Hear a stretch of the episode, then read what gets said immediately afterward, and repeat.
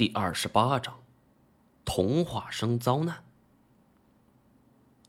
惨案的几位伤者中，民警妻子慢慢恢复了健康。然而，被熊咬了一口的民警家四子，在最后两年多，因为各种后遗症，也就逐渐死去了。被熊抓伤腰部的长松药吉，因为此事落下了病，在后来一次砍柴回家途中病发而死。唯一没有受伤的民警家次子后来参军，最后在二战中葬身于太平洋。而这山本兵吉在击败恶熊之后，成为了众人心目里敬仰的英雄，享年九十二岁。我讲完这件事情之后，房间里沉默了很久。过了许久，金锁才嗫嚅道。这头熊也是自己作死，作恶多端。这头熊虽然有它过分的地方，但是随后的事情就是人类的过失了。惨案发生后，北海道下达了剿熊令，一时间上百头熊遭到屠杀，而这猎熊王山本兵吉更是表现出众。据他孙子回忆。他一生一共杀死了足足三百多头熊，然而这么多熊的牙齿上，难道都是沾满了人类鲜血的吗？像制造如此惨案的熊，那更是少之又少。随着明治维新后日本经济的快速发展，更多野生动物领地被人类侵犯，而三毛别村。实际上就是在原来棕熊生活的山林地带所开辟出来的人类据点。正是由于人类对棕熊底盘的入侵，才造成了人熊矛盾的导火索。三毛别皮事件和很多熊袭击人的事件一样，都是出于人与自然的冲突所致。然而，棕熊在此事里所表现出来的残忍疯狂，乃是变态。着实令人发指，因此他顺理成章的成为了日本历史上最为严重的野兽伤人事件，也是世界范围内最为惨烈的猛兽犯罪事件之一。然而，这头凶残到变态的恶熊，又何尝不是人类种下的果子呢？人类为了自身发展而无可避免的与野兽发生冲突，骇人听闻的惨案。又如何能够避免呢？似乎这个问题没有很好的解决方案。就目前来看，反而有着愈演愈烈的趋势。提起日本的熊，很多人印象中都是憨态可掬、火得不得了的熊本熊。又有几个知道一个世纪以前发生在日本的这场熊灾呢？不论多么憨态可掬的动物。一旦发起狠来，都远非人类可以对抗。比如眼前的童话生，他就遭遇了如此的麻烦。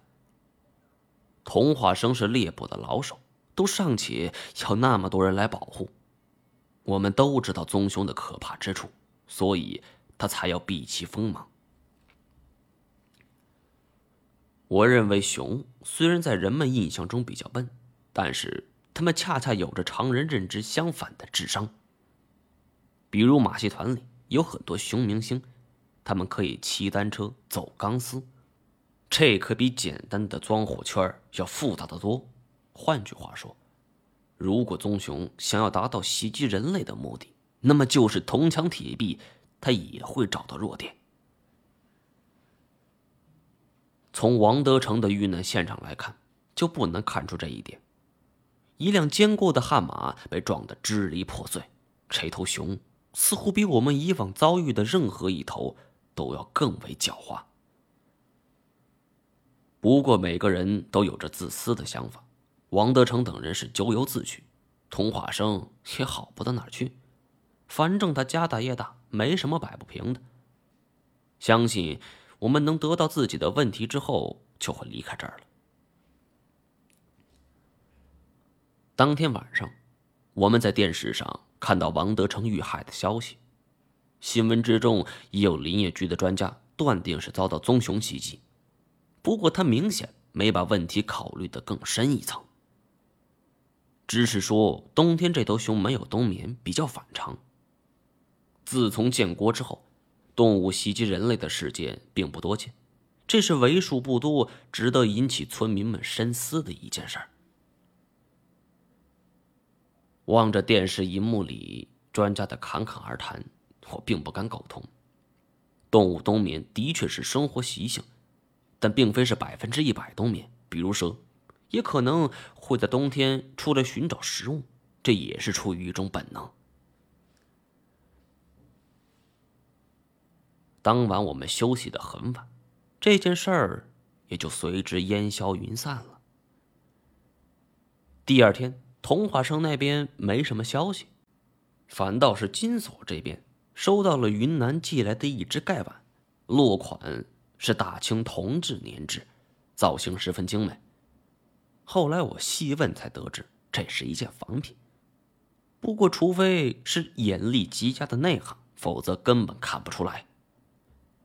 我苦笑了一阵，并没多说什么，大不了我说自己看走了眼。